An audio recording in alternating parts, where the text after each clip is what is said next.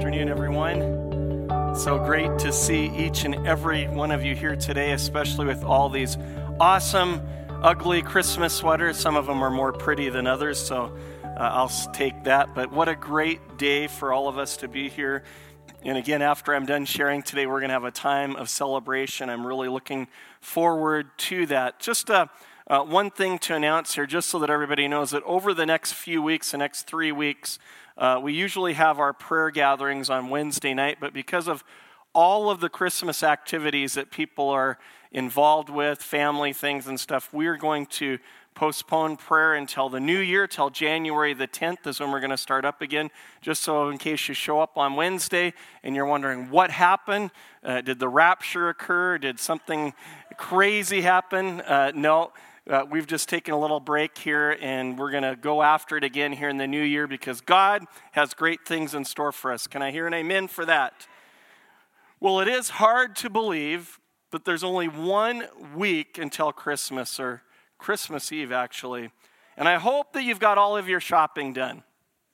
It's easy to get caught up in the madness. And kind of to honor that, I want to read a revamping, a retweaking of It Was the Night Before Christmas. This is called It's the Week Before Christmas, and this is at the shopping mall. And it says, Was the week before Christmas, and all through the store, each department was dripping with Yuletide decor. The music was blaring an out of tune carol, and the fake snow was falling on ladies' apparel.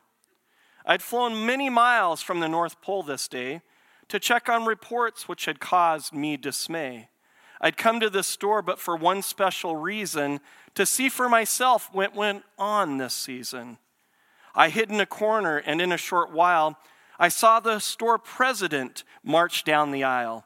He shouted an order to turn on the to turn the store tree on, and also the Noel in blinking pink neon. Up high, grandly hanging from twin gold supports, 400 pink angels flew over men's shorts. And a towering over the rear mezzanine, a 90 foot day glow nativity scene. The clock on the wall said two minutes to nine, and the floor walkers all stood proudly in line. I watched while the president smelled all their carnations, then called out one his final command Man your stations. When out on the street there arose such a roar it rang to the rafters and boomed through the store. It sounded exactly like street repair drilling or maybe another big mafia killing. I looked to the doors, and there, banging the glass, was a clamoring, shrieking historical mass. And I felt from the tone of each scream and each curse that the spirit of Christmas had changed for the worse. The clock it struck nine, and the door flew wide open, and that great human avalanche thundered inside. More fearsome than Sherman attacking Atlanta came parents and kiddies with just one goal Santa. In front stormed the mothers, all brandishing handbags as heavily as deadly 20 pound sandbags. With gusto, they swung them, the better to smash ears of innocent floor walkers, buyers, and cashiers. Egged on by their, care, their parents, the kids had one aim to get to the man who was using my name. They mobbed him and mauled him, the better to plead for the presents they sought in their hour of greed. The president watched with the gleam in his eye as he thought of the toys that the parents would buy. Of all the Christmas come ons, this crowd would attest this, that a visit to Santa was clearly the best. It was all too much for my soul to condone, and I let out a most unprofessional moan. The crowd turned around, and I'll say for their sake that they knew in an instant I wasn't a fake. I've had it, I told them, with fast buck promoting, with gimmicks and come ons and businessmen gloating. The garish display of commercialized greed is so very unchristmas it makes my heart bleed. Well, Merry Christmas, everyone. What is your favorite part of Christmas? What are things that you enjoy? What are things that you like? Is it the decorations and the music that you look forward to? Maybe your radio station is like the radio station in my wife's car 24 7 Christmas music. Maybe for others, it's office parties and gatherings with, with people that you work with. Or maybe it's the food that you look forward to, the special holiday treats, time with friends, maybe with family. You know, there are all sorts of traditions that many of us probably have. I'm sure that if I was to come to your home, that there would be certain things that you probably do every year, like maybe you open your presents on Christmas Eve, or in other families, maybe that's what you do Christmas morning.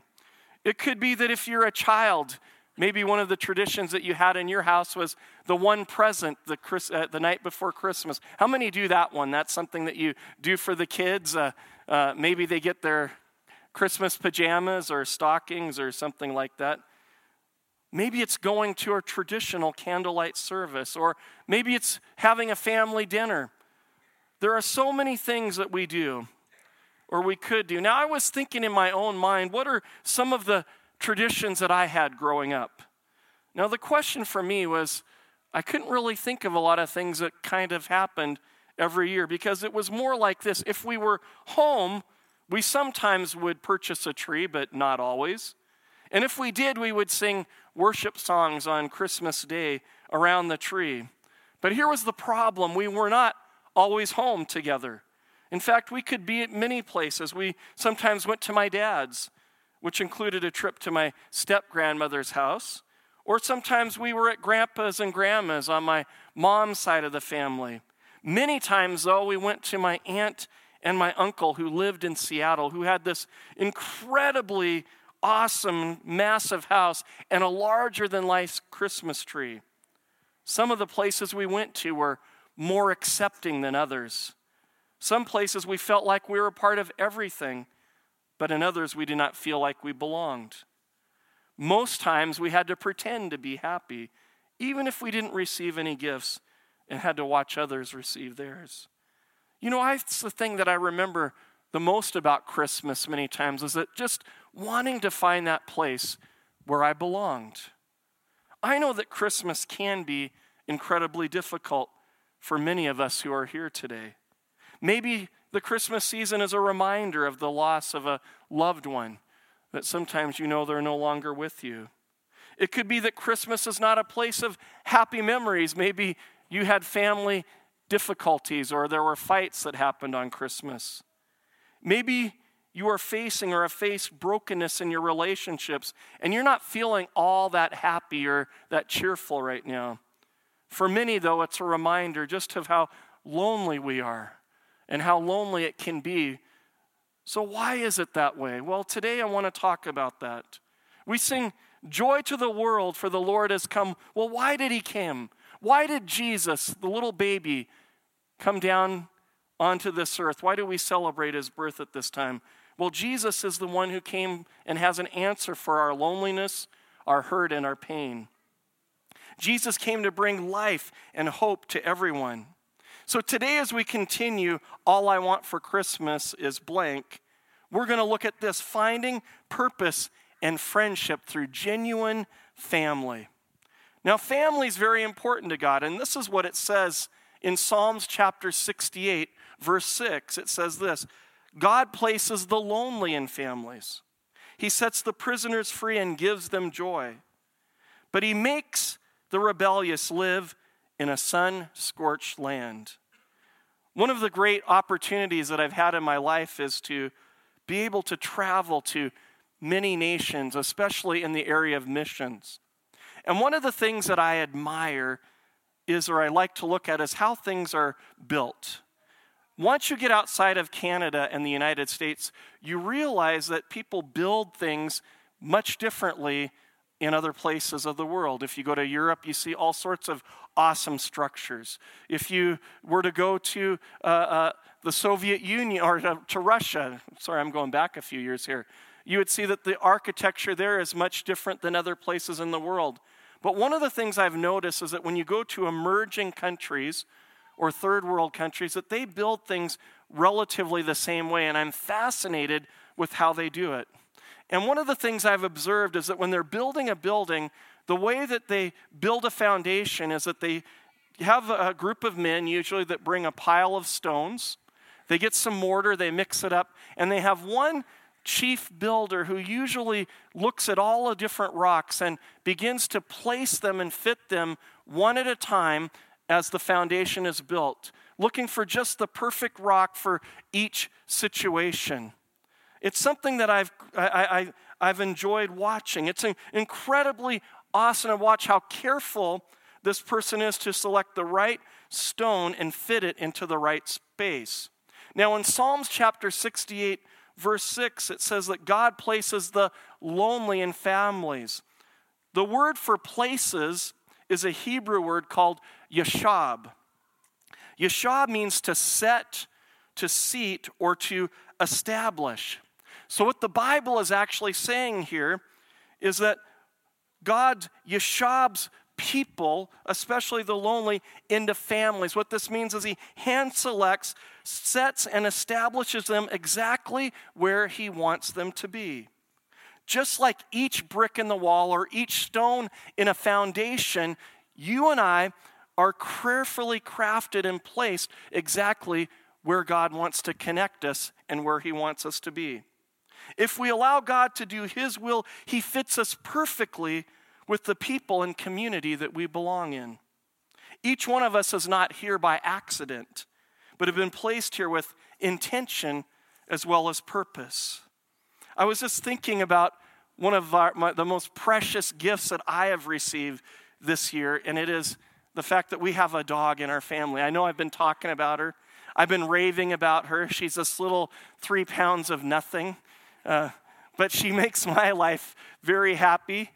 And the thing that I've thought about when I was thinking about my dog was this that three months ago, we had this dog that was a rescue dog.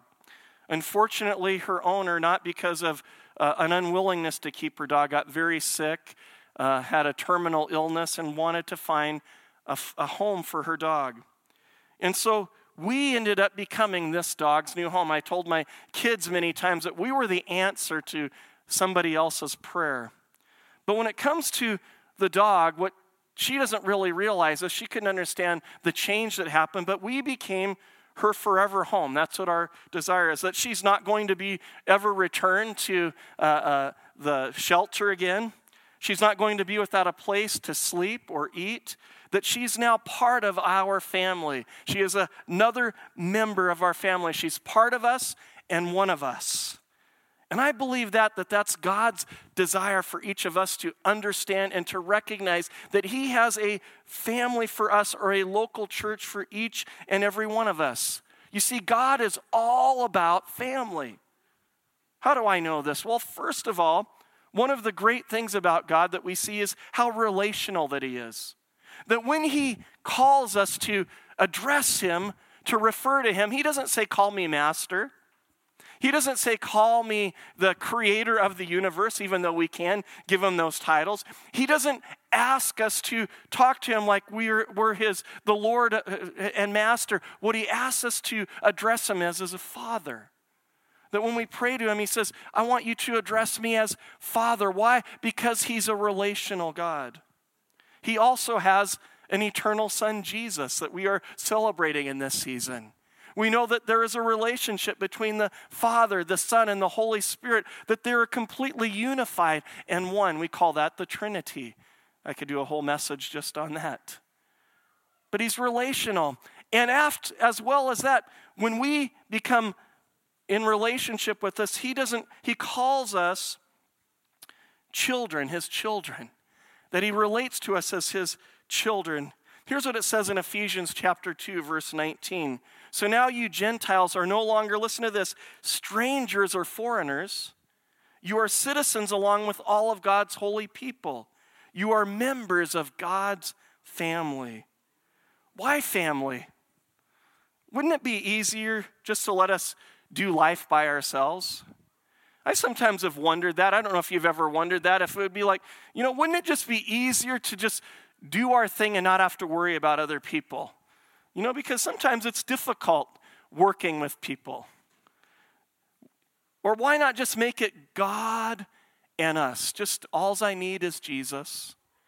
I don't need anybody else. And you know, there are people that have actually taken that approach to their life. Wouldn't it just be easier? Well, today I want to talk about why family is important, why being a part of a church family is so important. First of all, it gives us a place to belong. It gives us a place to belong. I believe that As much as sometimes we want our space and we want to be alone and we want to do our own things, that, that each one of us needs a place to belong. We long for connection. I remember when I was in grade one, that there were some kids that were in my grade and the grade ahead of me that decided to form a gang. Now, this is before we got to see movies like Straight Outta Compton or those kinds of crazy things. That stuff wasn't around.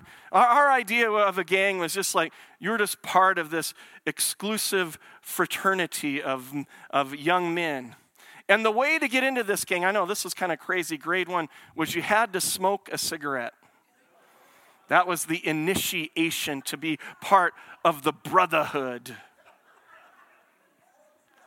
Well, that was a little too much for me, but for many for many of these young men that was like they did it. Why? Because we long for acceptance, don't we?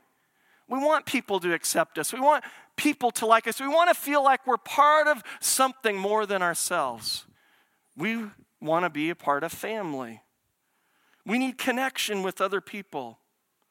Family is where we discover our whole selves.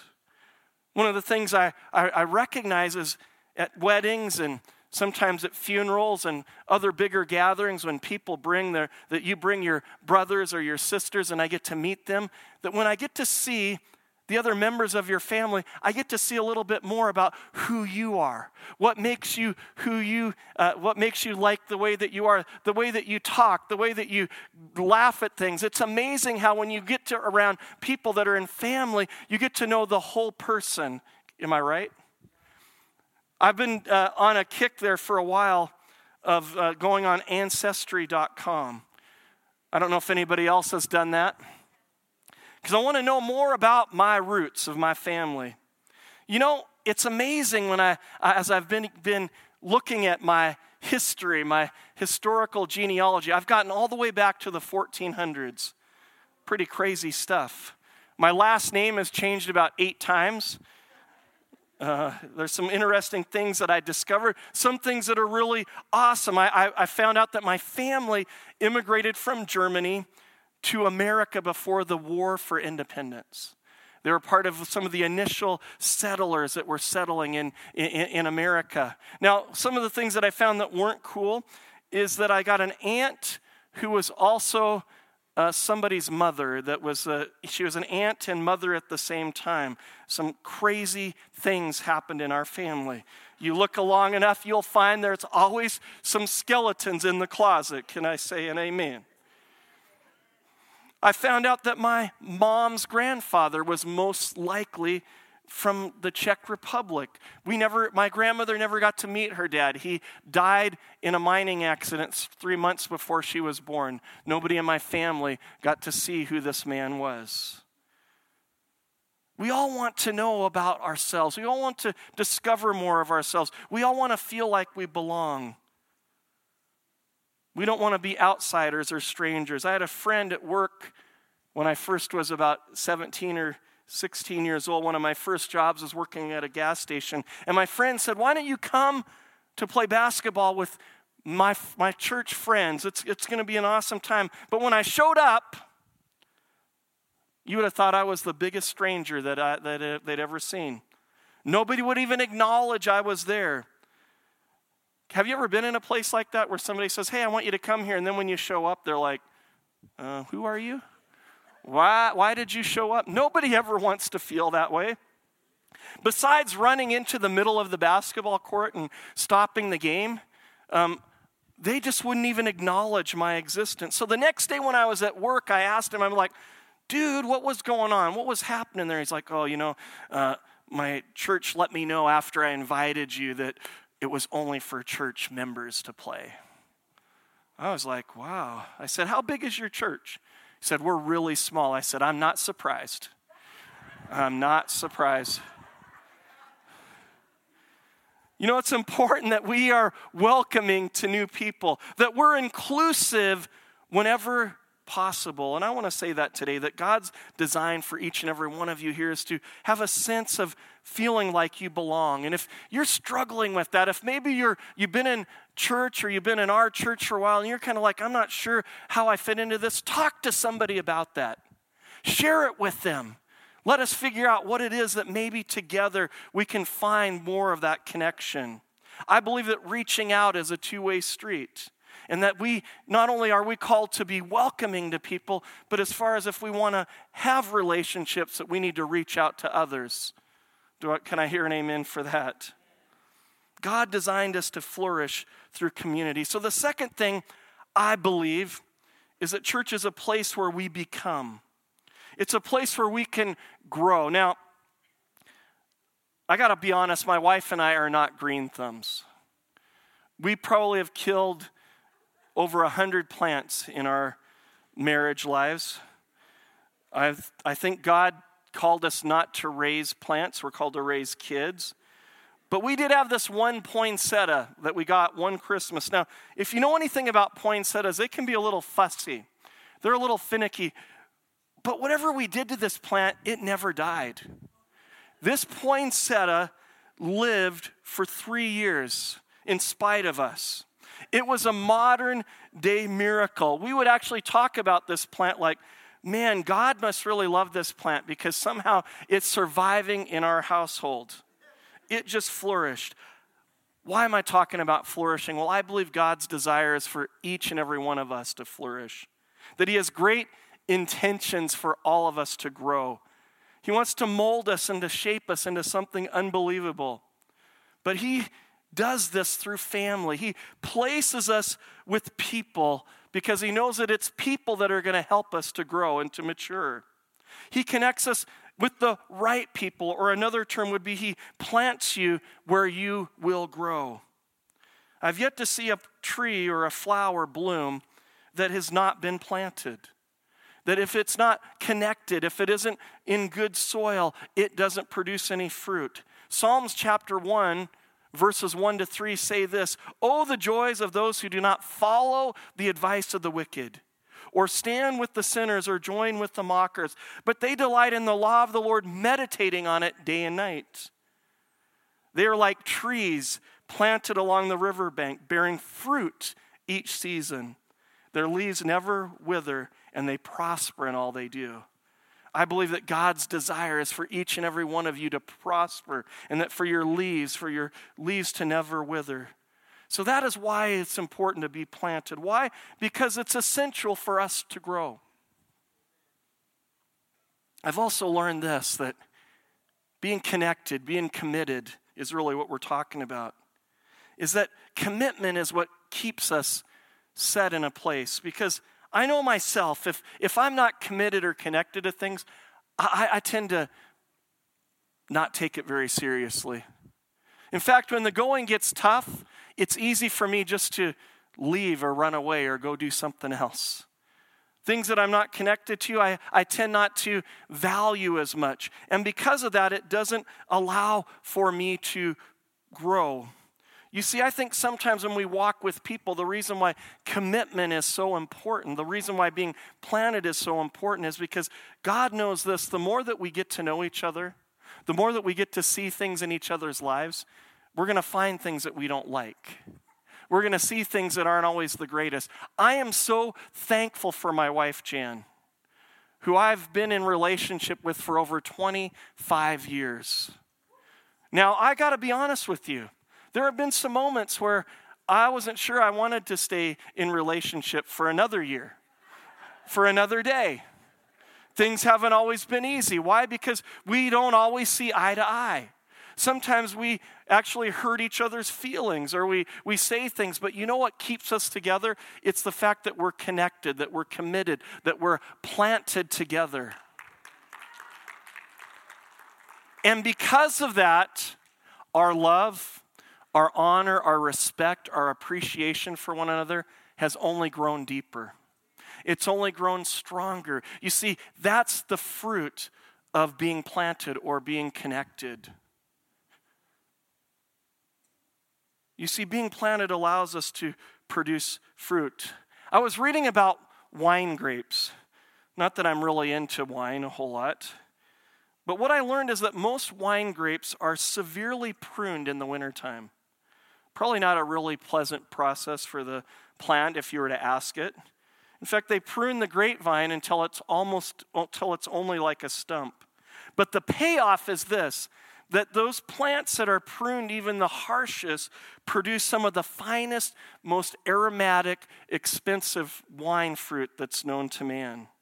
The payoff is that it produces fruit. You see, you need to ask yourself Am I producing fruit in my life? Am I growing in my faith? Am I, am I move, maturing in my relationships with other people? And if you're not, you might want to ask yourself today Am I really planted? Are you actively involved in real relationships with people? Are you reaching out to others? Or are you waiting for people to reach out to you? I believe that everybody has responsibility when it comes to this. Now, the last thing I want to talk about is when it comes to why church family is, is so important is it's also a place that we learn to bless. One of the joys related to Christmas I've learned as I've grown older is this. When I was a kid, all I looked forward to were the presents. What was I going to get this year for Christmas? I know I had my hopes and dreams. I shared with the church a few weeks ago. I used to circle things in the Sears catalog and hoping that my parents, my grandparents, my aunts, my uncles, my friends would see those circles and catch a hint as to this is what I felt like would make me happy for Christmas.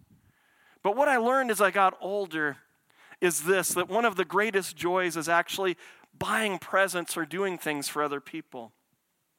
In fact, I love when you find that perfect gift that somebody maybe mentioned to you six months ago and they forgot all about it. They forgot that maybe you real you, that you heard them and you you you give that to them and the joy and the satisfaction that it brings me is so incredible.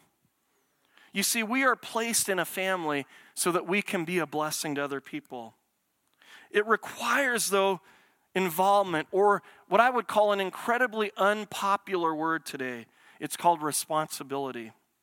That we are responsible for making sure that we are a, a productive, contributing member of the family. You see, we get care from others and we receive care from others. In healthy families, we all have stuff that we're called to do. I told you about my dog. We need people in our family to walk the dog. It's a responsibility. We need people that take out the trash. We need people that pick up the laundry. We need people to do different tasks. Why? So that we can have a healthy, cohesive family. Now, in a healthy church family, we have stuff to do as well. We're called to serve one another. How about ushering and door greeting and cafe and security and all those things? All of those contribute so that as people come to gather together, they have a great experience where they can encounter Jesus. That's why we do it. We need people that lead small groups and help organize small groups.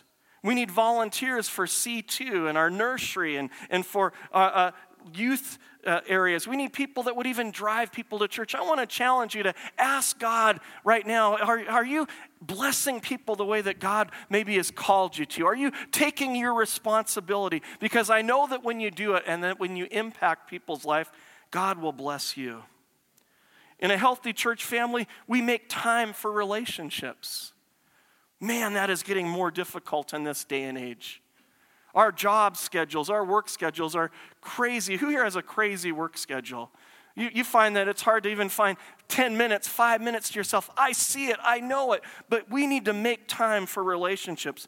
We need to give part of our resources and tithes and offerings. Why? Because we're here to help contribute to the family. God's called us to be a family. We are f- family the importance of family is it allows us to belong, it allows us to become, and gives us opportunity to bless. Now, God blesses us and encourages us. You see, in Romans chapter 8, verses 14 to 17, we see how God has called us into family. And especially today, if you're here and you don't have a relationship with Jesus, I want you to know that the greatest part of this Christmas season is that this innocent baby came from heaven down to earth, lived a sinless life, took on the sins of the world so that you and I could have relationship with God, that our sins could be forgiven, and that we could walk in relationship. You see, here's what Romans 8:14 says, "For all who are led by the Spirit of God are children of God." So you've not received a spirit that makes you fearful slaves. Instead, you received God's Spirit when He adopted you as His own children.